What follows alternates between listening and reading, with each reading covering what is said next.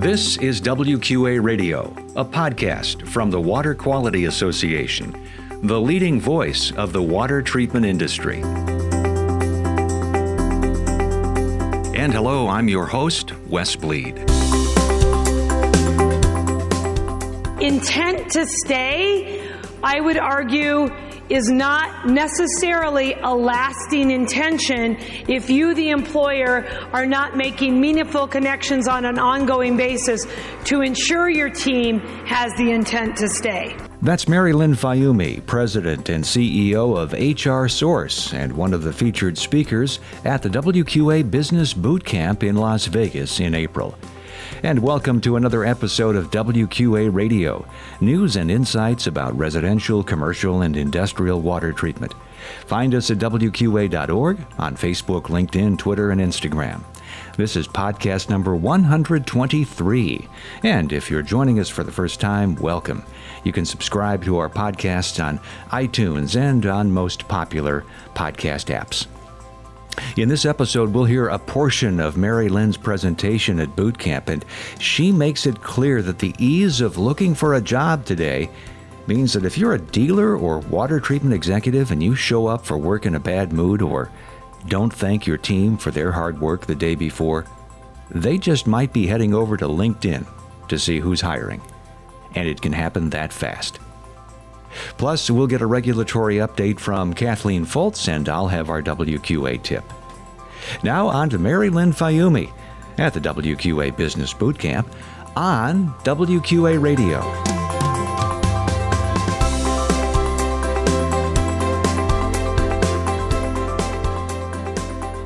The statistics about how many people are looking for a job while they're at work is shocking.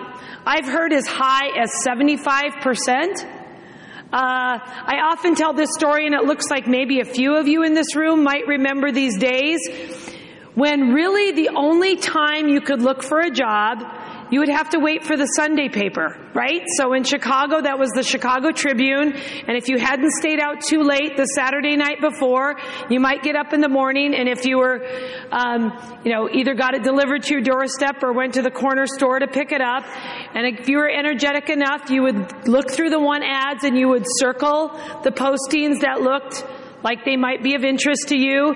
And then if you were super energetic on that Sunday, you might get out your IBM Selectric and type out a cover letter and then find yourself away to Kinko's and go make some photocopies on Monday of your resume and put it in a nice envelope and send it off. Those days are gone. If, as a manager, your employee just worked a 15 hour day the day before, and they show up at work the next morning at 7 a.m. and you're in a bad mood or haven't had your coffee or had a bad drive to work and don't say hello to them or don't thank them for the effort that they put in on your organization's behalf the day before, what they, might they be doing in the next half hour or hour? Anyone heard of Indeed, Career Builder, LinkedIn, all the job boards out there? Or they could very well be calling back that recruiter that just called them yesterday or sent them an email or a text. One of the biggest tricks and trends these days with recruiters, and I'm not talking just of high level executive positions, but down to your hourly employees, is what they call trying to hook the passive candidate. Where are these passive candidates right now? They're working for you. And you might think they're really happy. You might assume that they're your great long-term players. But if you're not making meaningful connections to them on a regular basis and showing them that you believe they're a star player and that you're investing them and communicating with them and thanking them for a job well done, it's super easy to put your name out there as someone who's interested in other opportunities. So, not trying to scare you, just kind of alert you, if you're not already aware, to what's happening out there in the HR and recruitment field. There are training programs every day all over this world going on to train people to try to hunt and peck and look for those passive candidates. And it's gonna, as the employment market continues to stay super competitive, it's going to even get more challenging. So intent to stay, I would argue, is not necessarily a lasting intention if you, the employer, are not making meaningful connections on an ongoing basis to ensure your team has the intent to stay. So these statistics are from Gallup. Um, many organizations, including my own, pull stats like this, and they're all fairly similar.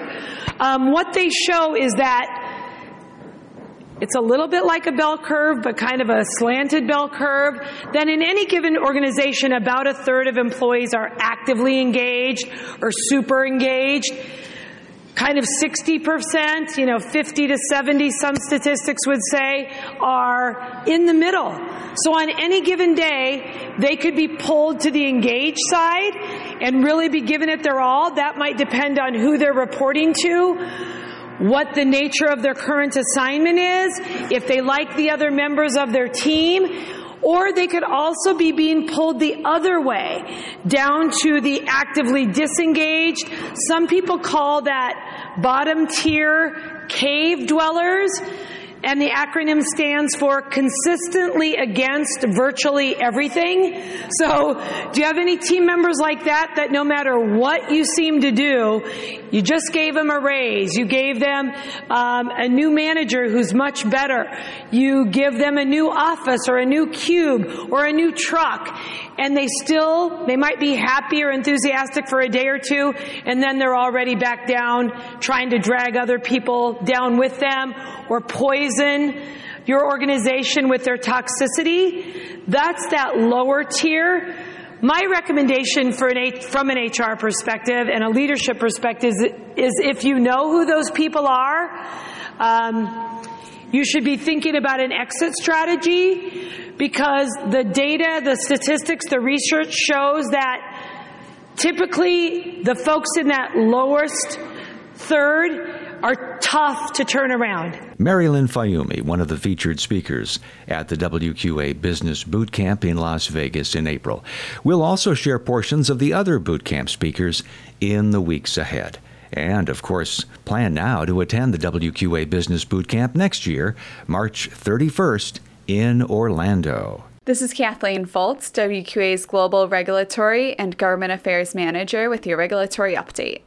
The United States House of Representatives and the Senate have introduced multiple pieces of proposed legislation addressing PFAS in drinking water, ranging from research of health effects, occurrence data collection, cleanup, remediation, and encouraging the EPA to set a maximum contaminant level. Our industry is in a position to provide solutions and education to legislators and the public on these contaminants.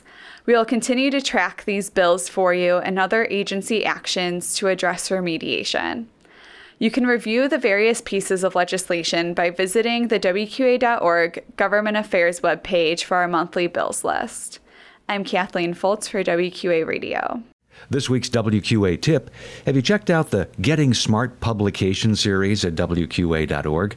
We've updated two great booklets Getting Smart with Softeners and getting smart with reverse osmosis. They provide best practices for water treatment industry professionals and conservation tips for consumers focused around specific water technologies. You can download the booklets free. Go to resources and then look for publications on WQA.org.